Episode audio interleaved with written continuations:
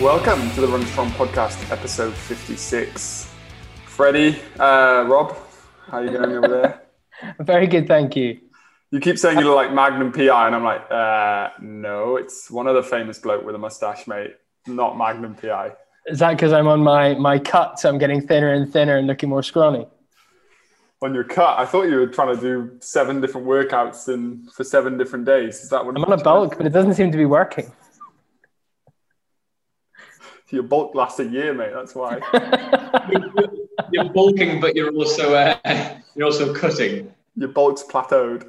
I'm bulking on 120 kilometers a week training. Bulking up stress fractures. yeah, exactly. Rob Foster, the other Rob. Hello, how you doing?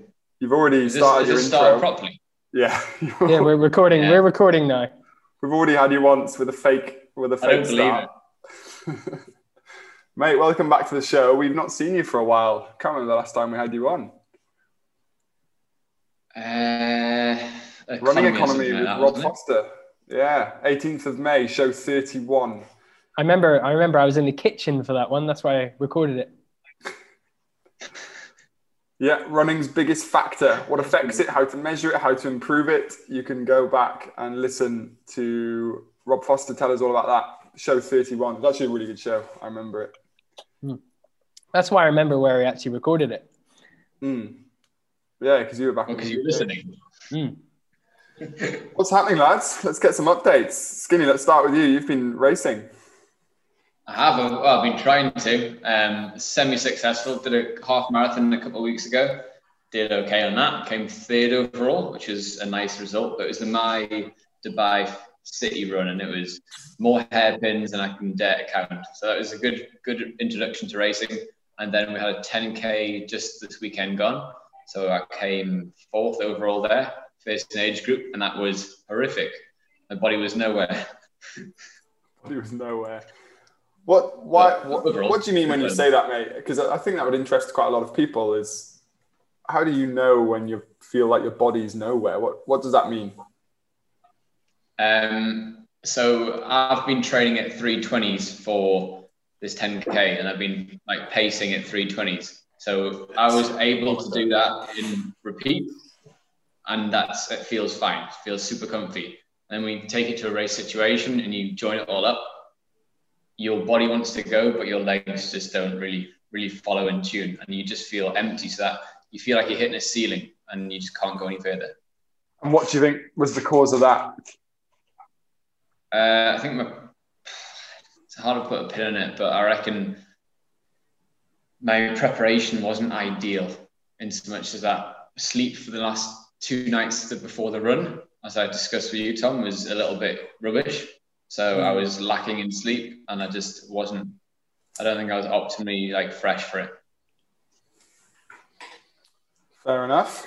And okay, what point in the race did you feel you couldn't push as hard as you wanted to? And what did you do when you felt that? five or six k. The pace had dropped off a little bit from like started off at five fifteens, and I had to have a word with the lads. I was like, lads, come on, it's not what we agreed at the start. Uh, And so they said they can't pretty- understand you. yeah, pretty well s- to a French bloke, right? So it was pretty hard to get it across.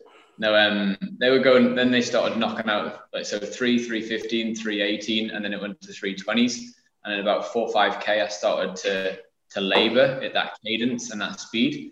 And then I was like, okay, this isn't going to work. If I keep going this, I'm either going to blow and have to stop, or just just stop trying to grab onto them and get a payback. So I just backed off by two, three seconds a K for the next 2K and see if I could recover and then catch them up.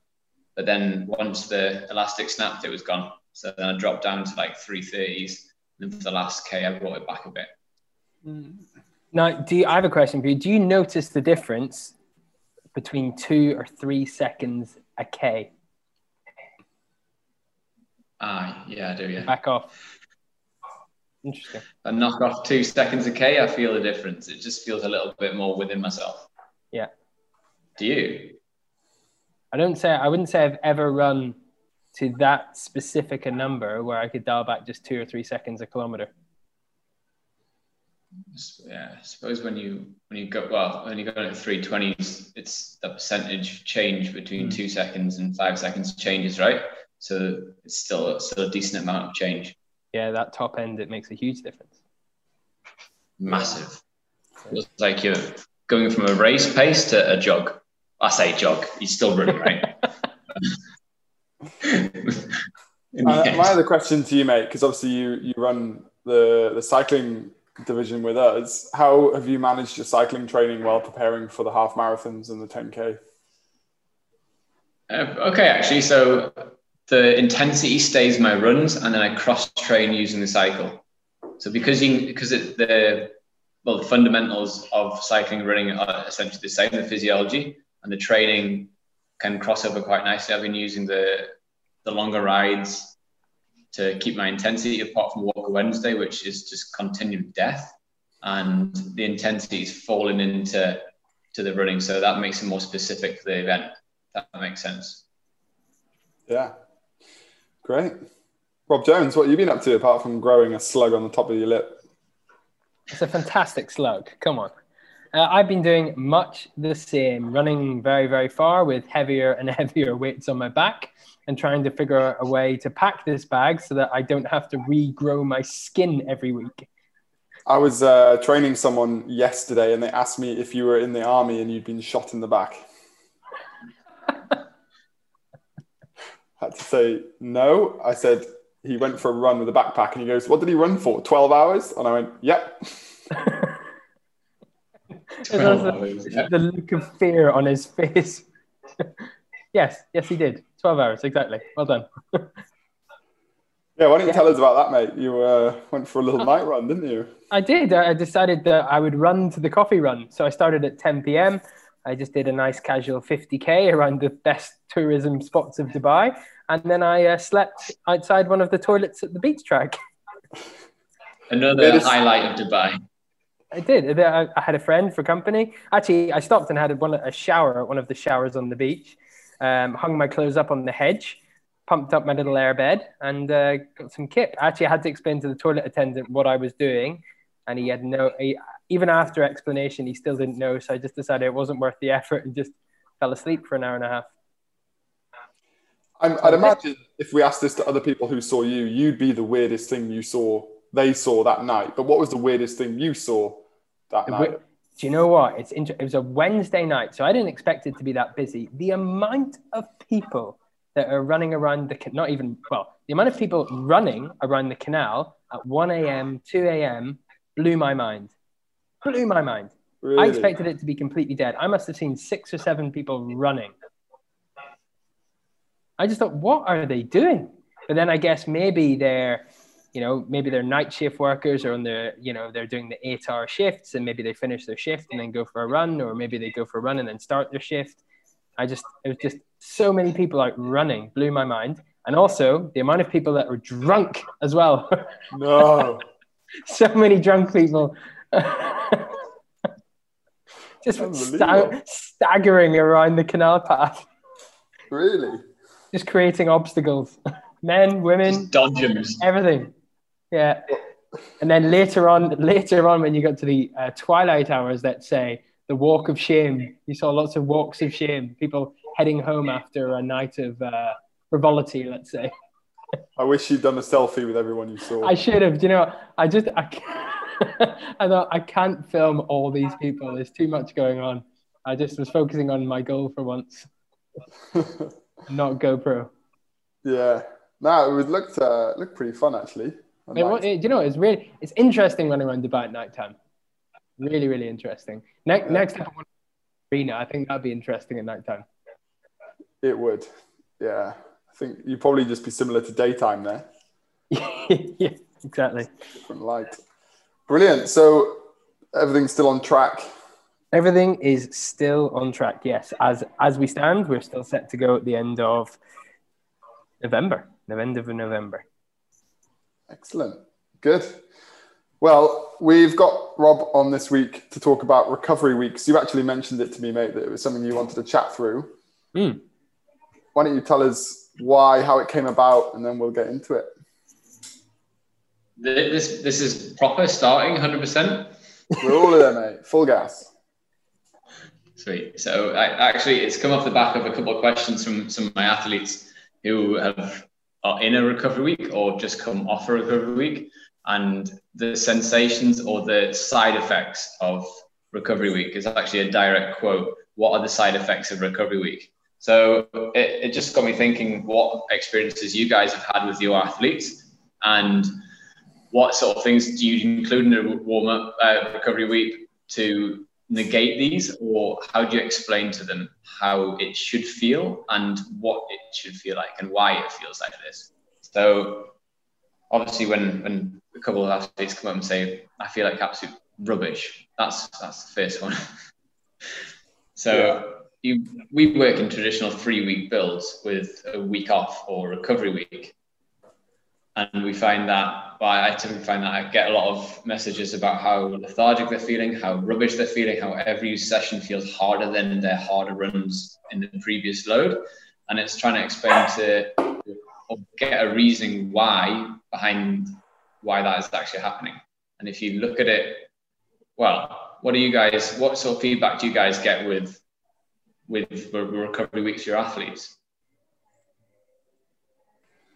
I would say the number one is like uh, almost impatience or like irritability. They want it to just fly by and get back into training straight away. Really? Maybe not understanding why they're actually needing the recovery week, probably. Yeah, I get irritability. I think via texts. It depends as well. Like, so for lots of people, like you think lots of people love, they love going out, they love training, and they like pushing themselves quite hard. And when you take that, it's almost like you take that away from them. You're ripping part of their soul out, and they just want to. As soon as you take it away, they want it immediately back. And all they do is think about what they're not doing. They see everybody else running or training or cycling, and they just want to. It's almost yeah. like fear of missing out, isn't it? Because the community is so strong as soon as somebody shouldn't be at something or you know they see a session they want to do it's very very hard. I get the same exactly the same. Full fomo you get fomo on a daily basis rob jones. You get you see somebody working out and it's a case of having to get back in and just get, get back on it. I have a very big to-do list. Yeah i think i think definitely uh, FOMO and irritability and an overriding sense of fatigue and the sessions are super hard for them when usually they've, they've just come off of like their hardest week in the third week when they've been smashing out like 20 seconds a K quicker and for an extra half an hour. So I think it's just really interesting to understand what's actually going on in your body when you recover. So uh, we again we work in that that classic periodization, or most of us do, and um, depending on the person. And the length depends on the person as well, how much load they can handle. So each week you ramp up your training, it gets progressively harder, and then you have to allow the body to to um, to recover and adapt. And that's what people sometimes don't understand is that adaptation process is probably the most important part of the training cycle. Because if you don't allow the muscles to and the body to sort of adapt to the stress you've been placing on them in that specific mode, then the adaptation won't occur and you won't get any stronger. You'll just continue to overreach or overload and eventually you'll crash and burn and the wheels fall off and you can have as much foam as you want, but you, you can't run the beach track at seven and a half minutes a K when your usual pace is four, you're knackered. Um, so yeah, that, that, that is a deload week. Usually it's about like what, 20, 30, 40% of your um, training week prior.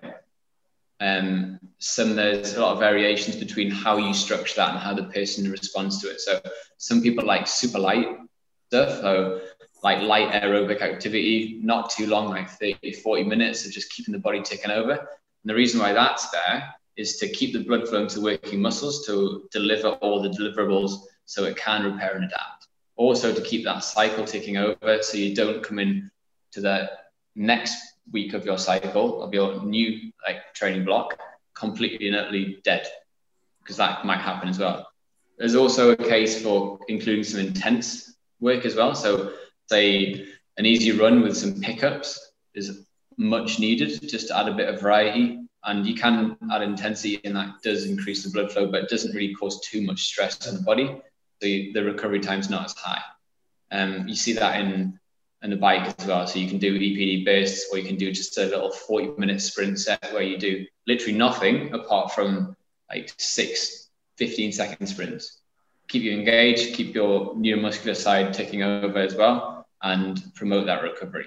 What people find is that because it's like 30, 40% less, it's not as much, and your body then starts to go into recovery mode where it invests a lot of energy and time into trying to re, like regenerate that muscle fiber and all the adaptations that occur um, what happens you have less energy you feel super lethargic and because you're sleeping more you, like typically you carry that over as well. So that's that's pretty much the science. I don't know if you want to chime in there guys and uh, add anything else you find works in recovery week to sort of help people get through it. Yeah i do i think a lot of people understand the recovery week and why they should do it, but a lot don't feel like they need to, maybe, or actually find it hard to take it seriously unless they've been through a patch where they are overtrained or have got injured or you know have put themselves um, into a, a position where they can't train because they haven't taken the time to recover like before they got to that point and as much as we can explain the science behind it which you did a a great job of it there. I think the the main reason people skip the recovery weeks is because they feel like they're just going to go backwards in it. Mm.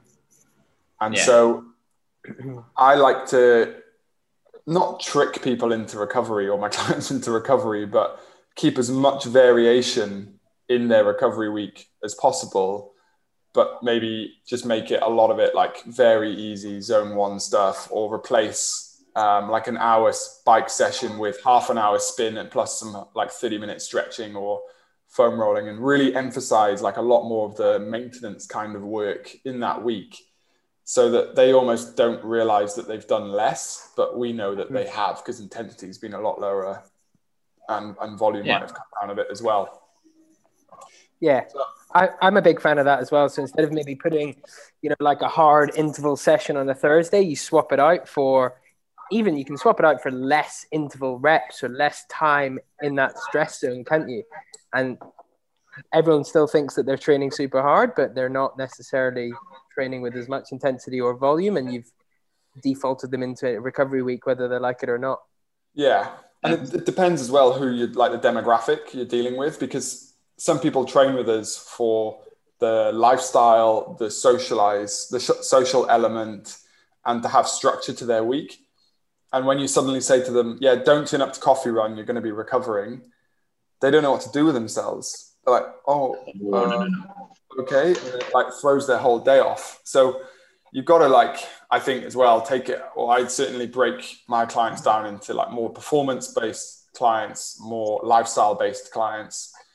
And then like I've got my like professional clients who they don't really get a choice in the matter. It's like you have to work your ass off now and then recovery will come and they are like they love recovery weeks because they know how important they are and and they will happily just sleep way more to get through them whereas the more like performance based clients with me they're like they understand they should have recovery but they don't really feel like they want to have them because they feel like their numbers might drop back or go down but the more experienced ones do understand it and they can share to me some things that might help them with recovery week.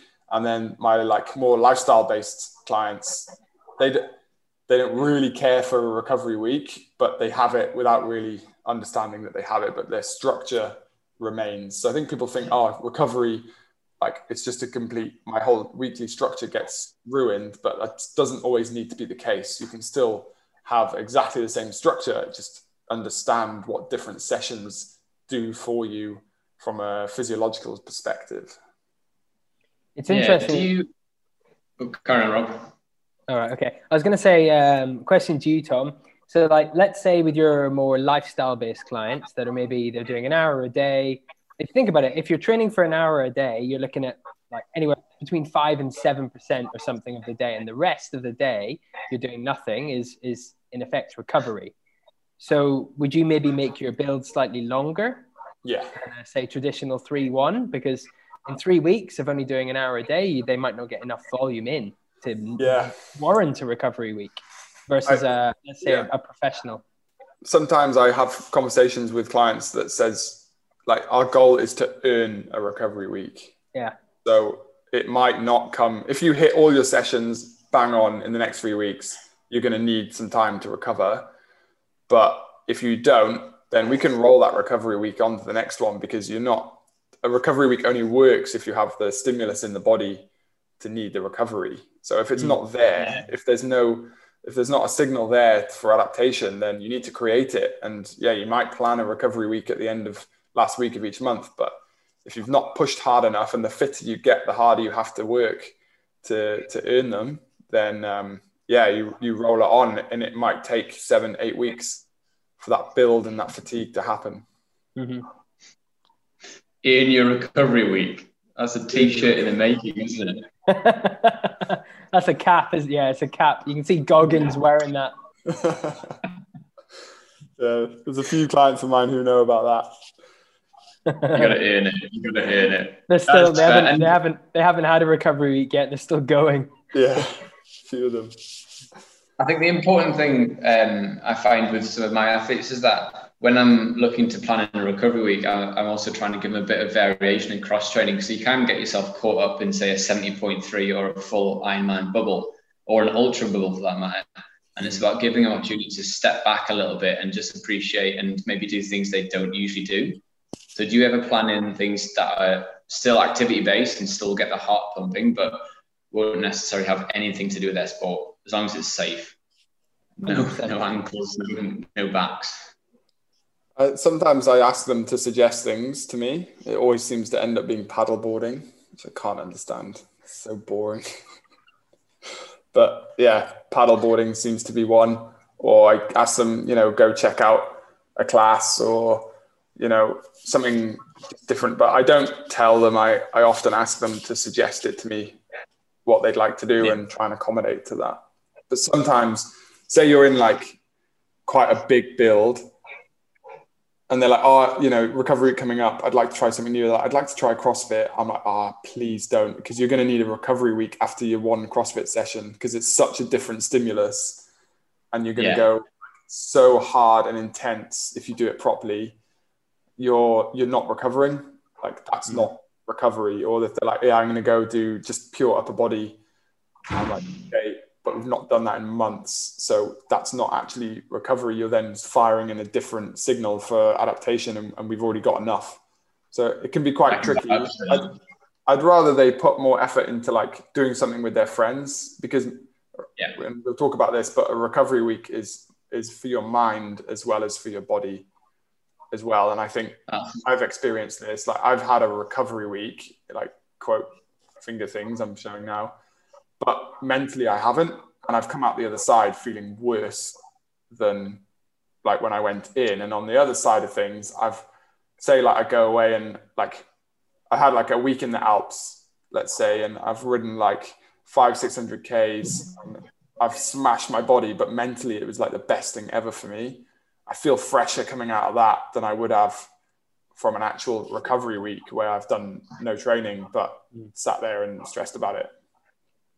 Exactly. I think that's the massive thing. It's the whole mental break of it. It's just because you get stuck into it. So if you're on a six month or your competition's a year away and you're, you're starting that process, being able to take breaks out from that and just refresh gives you so much more energy towards your training. So you feel excited for it. Mm. I, I find sometimes when if, if, uh, if an athlete is coming back to me and saying they're not feeling excited about training or they don't like the enjoyment is starting to sap a little bit, then that's a sure sign that they need a little bit of a just a break, like a, a refresher. So even if the recovery week isn't planned in, sometimes it needs to be shoehorned in there because they're clearly showing signs of reaching towards that, like that overreaching stage or that overtraining stage, or just a bit of mental fatigue, which is I think it's one of the most detrimental things to your training is not in looking forward to it. Yeah. And you come back, you're active, you've seen your mates who you haven't seen for three weeks because you've been getting up at five in the morning, going to sleep at four in the afternoon, and you can uh, do some socializing. Agreed. What do you think, Rob, on that for mental side of things? Definitely. I like I I was just thinking there whenever whenever you were talking about recovery weeks, I was trying to think when I last had a recovery week. And I haven't. I've just been building and building and building and building. I think now for nearly two months.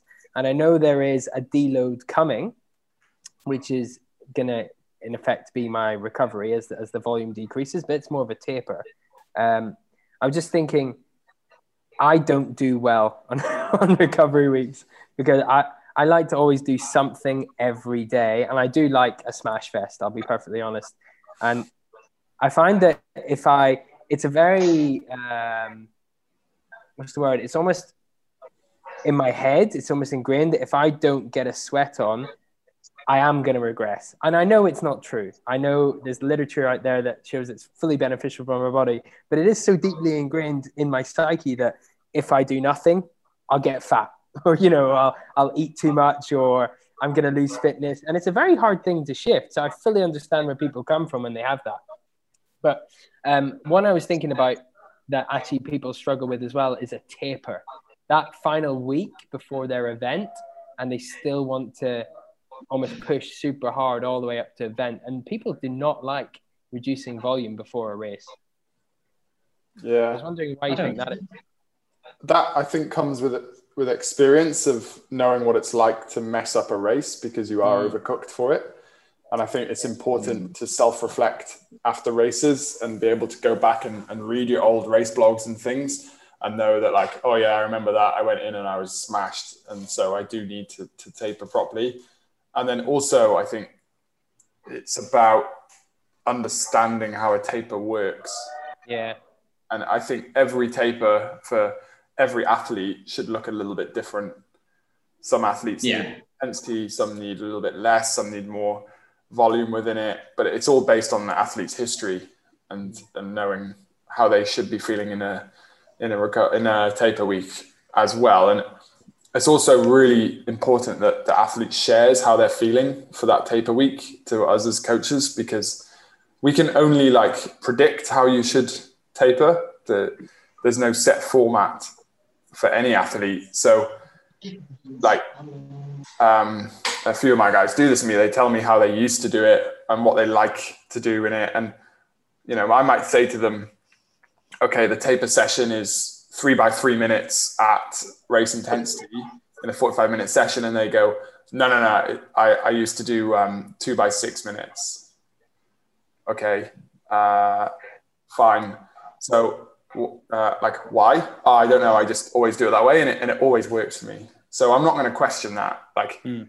I'll be like, okay, no worries. We'll do two by six. Because if I say, no, nah, we're doing three by three, they'll be like, no, that's, that's not my taper session. I've never done that before. And I'm suddenly changing it. Whereas if you can think ahead a little bit and, and maybe in their recovery weeks, say the two recovery weeks they have prior to the, to the race or the event, you almost say like, okay, here's your recovery week. We're going to practice some sessions that you'll do in your taper for when your event comes up.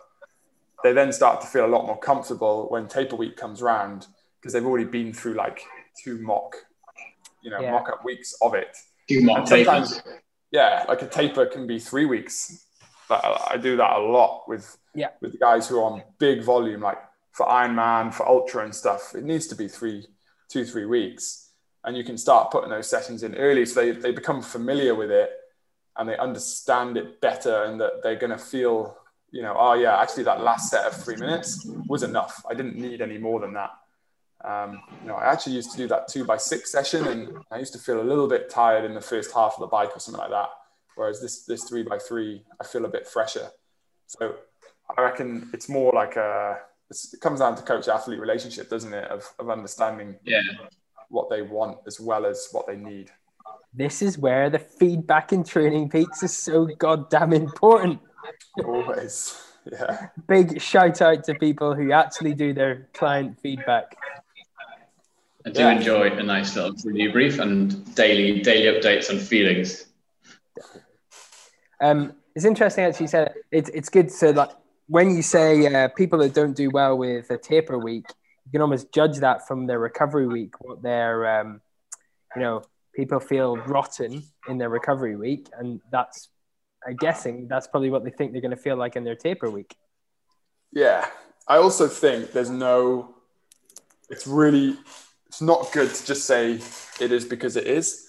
Mm. Like there's always a reason you're not feeling great. And I, and I like to, to work that out. So if someone gets to a recovery week and they feel worse at the end, it's not just putting it down to ah recovery week. Like I like to dig back a little bit. And the two biggest ones I find that come back to me is um, they've seen the recovery weeks coming, so they've actually pushed a little bit harder in the weeks before, and they and you haven't realised. So they might have actually hit the overtraining stage before you've got to the recovery week without realising. And the other one, um, sorry, included in that is they do secret sessions that you didn't know about. That because that's come up a few times. And then the other one is they see recovery week coming, reduce volume, reduce intensity, so they stop eating. Yeah. And so they get to the end of the week and they've had three really hard weeks where they've built up this huge deficit of calories and muscle tissue breakdown and sleep deprivation. And then they're like, oh my God, recovery week. And they just stop. They like cut, cut their meals in half. They stop taking like their morning, you know, smoothie and greens and stuff like that. And they think, oh, I'm not training. I don't need, I don't need this stuff. And they just basically start like you know, going catabolic by the end of their recovery week because they've just not eaten enough. Whereas I really am a fan of in a recovery week, like you should be eating pretty much your same staple meals. You just you're cutting out extra food by not eating during your sessions or um, as exactly before the sessions. Yeah, that's super. That's, I love. I love the secret training. Oh, I, I feel terrible. Oh, but why is that? Oh, because they did this, this, and this. Ah, oh, yeah. things you didn't didn't say. The best one. I think maybe people jump into a Barry's boot camp. Like, oh, I just jumped into a Barry's. I'm like, ah, oh, wish I could have known that. Max effort treadmill. Yeah. 45 minutes followed by like push-ups and burpees. Yeah, uh, it wasn't heavy weights, no, but you did 120 reps of squat. Like, jump on at your max lactate heart rate pace. Should yeah. be above it yeah, that definitely doesn't help the Reco week. But that, that comes down to understanding what to do and what not to do. I, I fully agree with your um, eating and people stop eating. That tends to happen a lot. But if they fueling correctly for their exercises, then that's all they need to cut out really. Yeah. If they continue as they were, it's, it's happy days. Plus or minus two to three um, beverages if they're on a proper Reco week. But the mid, here's a question, right? So in a recovery week, I like to at the end of it when they're starting to come out that slump, stick in some high intensity, like quite often testing. So I like to test them. So that, come back to your point, Tom and Rob, about people who don't necessarily see the benefit or also get anxious that they're going to go behind and fall back. Mm. Is I feel there's a lot of benefit in putting a test towards the end of it, just to show them that they've recovered and have actually adapted and are stronger than they were in the previous month. I'm not saying do this like continuously, but it's also a nice way to practice your pre-race taper the week mm. before. If you've got intensity coming up later on, so if you you're seven days out from a marathon or seven days out from a hill climb or something like that, and you plan in what you would do normally before that competition, you drill it in, and then you show the performance benefit by testing in a similar race situation or a similar physiological like test is that not a way good to bypass that I'm going backwards and progressing? And also gets you trained so you understand the process when going into a competition, you're a lot more aware of the benefits. I think that can work.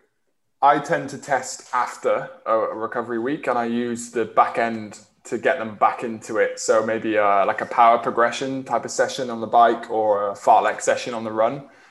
Um, similar in the pool, maybe like just some aerobic 50s and things, and then test the following week because I tend to see more of a buy-in to the recovery week. They know the following week is going to be testing. I think sometimes if you say, okay, you've got recovery week coming up and we're going to test at the end of the week, you might spend the week uh, mentally analyzing the test too much and stressing over it.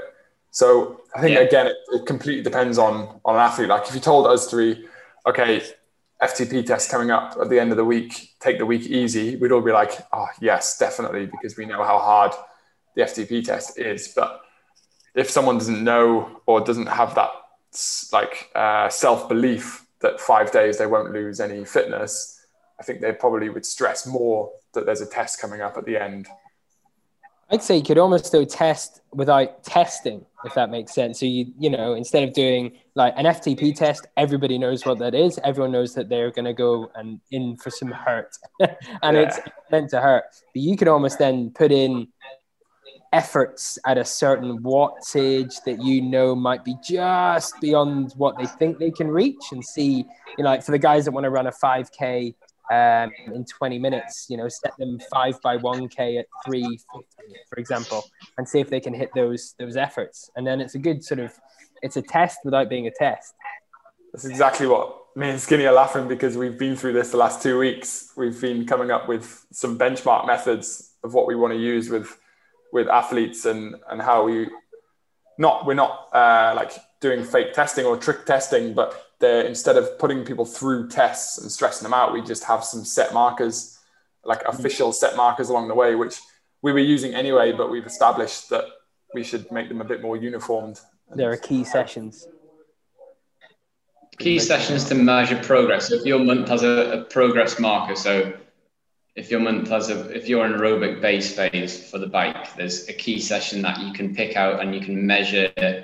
their aerobic efficiency, which is a definite definite indicator of progress and also lets you see if they're overtrained or just not have enough volume to cause that stress. The lovely thing, and it, you're right, it does take the stress away.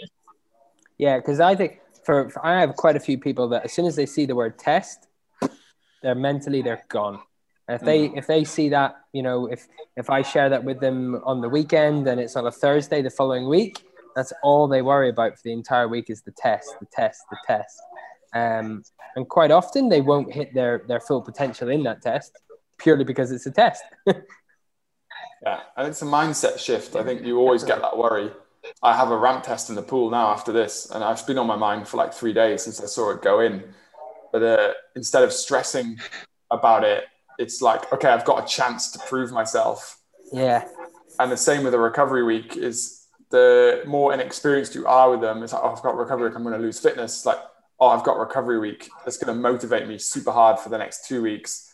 And then during that recovery week, I'm going to plan, like, I've got more time to try out like a new, whatever, new meal prep thing, or I've got time to go spend with friends, or like, oh, it's brilliant. I'm going to have a little bit more time back and I'm going to recover better and I'm going to be ready for the next block of it. So I think it's important for people to understand, like, we all have the, like you said, mate, you worry about like if you don't do something every day you're gonna like put weight on lose fitness like these thoughts are really normal and and mm. as guys have them but how you frame them to yourself is the key to to getting through them i think yeah just Getting avoid lime avoid lime tree I actually I find uh, Dr. Shawn Shawn Bearden from Science of Ultra put it a really really good way. I've just written down writ. That's not even English. I've written down one of the quotes he talks about when he uh, talks about recovery. I'm going to read it out. Don't know if, but I'm going to do it anyway. So it says, or he says, when the strain of your exercise and other life stress, which I thought was an interesting one, outweigh your recovery, you break down. When there's the perfect balance, you're able to continue doing all the same workouts, but you won't get any better. But if your body can be stimulated to become more than it currently is, and you give it the resources and the rest to do so, you will adapt to become a stronger and faster runner. Very Beautiful. solid. Solid. I, was, I really liked how you wrote that. So we've covered off how you can feel in a recovery week. I think more from a, a negative standpoint. But what should you be feeling like at the end of a recovery week? Like, what do you boys feel when you've got done your recovery week the right way? Eager. How do you how Eager. do you feel at the end? Eager. Eager. I find right. I'm still awake at 8 p.m. I'm like, I feel great. And then I think, why do I? And uh, oh yeah, only had like an easy morning session, and I'm not dead. I find fully, fully awake. not necessarily even after full recovery week, but even after I have my recovery days that are scheduled in or my recovery time or lighter efforts and I go into a harder block, I can definitely maintain the paces or the, the higher paces for longer. Um, I feel my legs feel fresher. I feel my form is generally a little bit better. And I, I generally feel mentally quite clear. Yeah. Yeah. Like That's- it's almost like it's almost like turning your laptop off, closing all your windows down, and then opening them up with a clear internet browser, and you know everything's clean and ready to go again. That is what an analogy. I fully agree. I, I think them they're summarized by um, my ego comment, just simple, keep it simple, stupid, KISS Mhm. principle. You feel like you've had a break, a decent break. You feel enthusiastic for the running, and when you actually or cycling or whatever you're doing, and then when you actually get into it, you feel like you want to do it. I think that's a real strong pull. Is that the motivation has been almost because the motivation doesn't dull out. It just you get so tired, especially if you've got high load. If you're in the the last block of your peak phase, then you're absolutely cooked. Life takes a back burner, X, Y, and Z. So you're you're falling into that, and that recovery week is so needed for a mental refreshment. So when you come to do it, you when you come to start again, you feel just ready and wanting. And also, I think as well, have the confidence to say if you're not, because we're talking about recovery week as if it's a week, but that's seven days. It could be 10, it could be 15. Like your recovery is, yeah, recovery is only recovery if it's recovery. That might sound weird, but it makes sense. It's like if you have a recovery ride, but you don't feel recovered at the end, then you ain't recovered Correct. like if you give someone a glass of orange juice but it doesn't you know it's tastes of whatever apple juice just because it says orange juice doesn't mean it is so i think as well bring it bring it back to communication is is tell your coach or or, or speak to them and, and say I actually don't feel very recovered now. I feel more stressed because during my recovery week so and so went off sick and i had to work more hours. And it's like okay so you've not actually recovered. Let's let's just extend it on a little bit and, be okay with Yeah, it. understand, understanding other life stresses as well, like that quote says, is a super important thing because it doesn't stress doesn't just come from physiology and training and exercise, right? Other life events happen that can sometimes quickly quickly degrade your training and your sleep, etc., etc., which means you have to go into a full reco because you just don't have the capacity to train. Yeah. Good. What are some of the things we'd expect to see in a recovery week? Um, I, so I was going to add in there that um, as well what you said, Tom. Like it might take te- longer than uh, this arbitrary number that we've set as a week is seven days, but as well, if if you feel like during those seven days that you you don't need to run, that's because if you run, you're still you're still using the same organs as you would do on an easy run as you would do on a hard run. It's just an easy, it's less stimuli, isn't it? It's less training stress, but there still is training stress. So you can almost then, if you're not ready for that, you can cut the run and go for a walk. Just change the the if you like the picture of what you've got on. hmm. Yeah, that's a good one. Also, would expect to see if you're tracking heart rate and heart rate variability. Hmm. I'd expect to see heart rate, resting pulse, certainly in the morning, dropping, and I'd expect to see heart rate variability going up. So that could be a good measure of your recovery week, how well you are recovering, if if those Yeah. are happening. And also, like you said, mate, if you're not feeling eager and sprightly by the end, then that's a pretty good sign that you've not executed the recovery week as as well as you should have. I Um, think that's always, always good for a coach to um, to feedback on that as well. So most people plug their heart rate variability and also resting heart rate into training peak. So we we can see the schematic throughout the week and see if it's going in the direction we want it to. So we can feed back mid mid rest like recovery week to say what's going on because it's actually your resting heart rate's going up. what's, what's the stress? yeah, that's where you figure out the secret workouts. Yeah, so Barry's into in the morning. Delete That's from. TrainingPeaks, but leave it on Strava. Take some skullduggery. Good. I think that covers it. I might get a few questions off the back of that. So if you do, guys, please write in to us, endurance at innerfight.com, and Skinny will get you back on and help us answer some some questions we might get around recovery. Anything else left to add? I don't know. I don't know. I think we've covered quite a lot of quite random stuff there, but I think the main key takeaway is, is that recovery weeks aren't set in stone. Recovery weeks should be seen as really beneficial things, so mindset going into them, and also communicate with the coach as much as possible so that it's beneficial as opposed to not beneficial. Yeah, and if you're self-coached, you can track your recovery week by looking at resting heart rate, heart variability, and your mental state, eagerness, ready to train state as well. Um, you can take mood profiles every day, couldn't you? A TrainingPeaks does that yeah. anyway. Yeah, I think a lot. You know, some listeners are self-coached and they haven't got that that coach to help them figure it out. So um, it's worth noting you should plan a recovery week into your longer blocks, whether it's three weeks, four weeks, five weeks in to your build. It's important to have it planned. I wouldn't wait until you need it. You've probably um, waited too long. So you mm. should have it planned in. And I also like to plan it around life events as well. So if someone's got a birthday coming up and they're going away for the weekend, it's a really good time to slot in a recovery week because they can really switch off and enjoy it. So I would look at the big picture of of your macro plan and planning your recovery weeks based around that and then ensure that you're keeping a track of yourself during those to know whether you actually are recovering or not because you haven't got that coach there to help you with that. Yeah.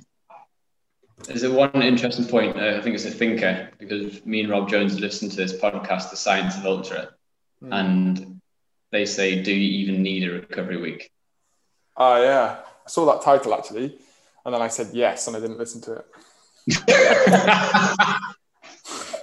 it's a really, it's a good it's a good listen. It brings up some thought provoking things.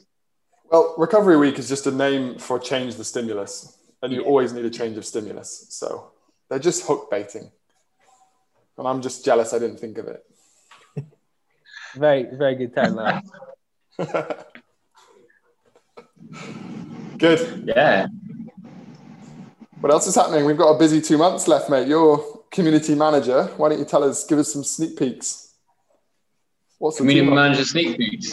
Oh, we've got wait this weekend. We're going to go have some fun in some sand, and then yeah, they get that in time. And then in a couple of weeks after that, we've got our little trip to RAK, which is going to be an awesome weekend. So check in with your coaches, or if you if you want to get coached, you can get invited. Come along, reach out. Uh, we've got some more races just fun times, And we're trying to try and organise a Christmas uh, Christmas WOD as well. Not Christmas WOD, Christmas uh, party. Santa Smash Fest, or is it just going to be an actual Christmas party with food and beer? I think the second, not a smash, not a Santa Smash Fest. That could get badly interpreted. You have to cycle or run to the party, and then a few hours later, after everyone's inebriated, see a longer so much longer it takes them to get back. Bear crawl back. Bear crawl back.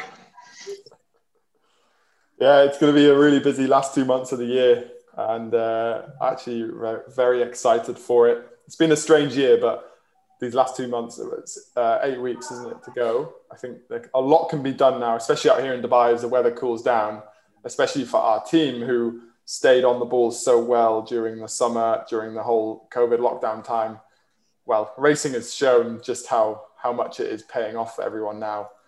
What we went through. PBs all the ah, time. Unbelievable, and there's so much more to come in this last two uh, last two months or, or eight weeks of the year. Yeah, it's next level. I think what so what what it's shown is that strength training during lockdown and not having much impact from running, like being forced into strength training for people, super beneficial. And then training through the summer after a block of strength training is now just like paying dividends for everybody. And, and banded track Tuesday now? And banded, banded, let's not forget about banded track Tuesday. Do you know how many bands I snapped trying to do that?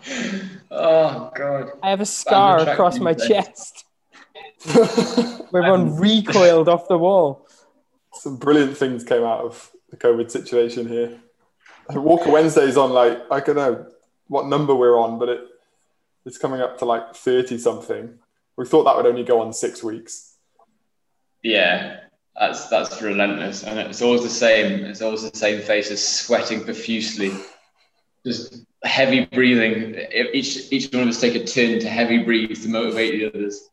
It's a beautiful, beautiful thing.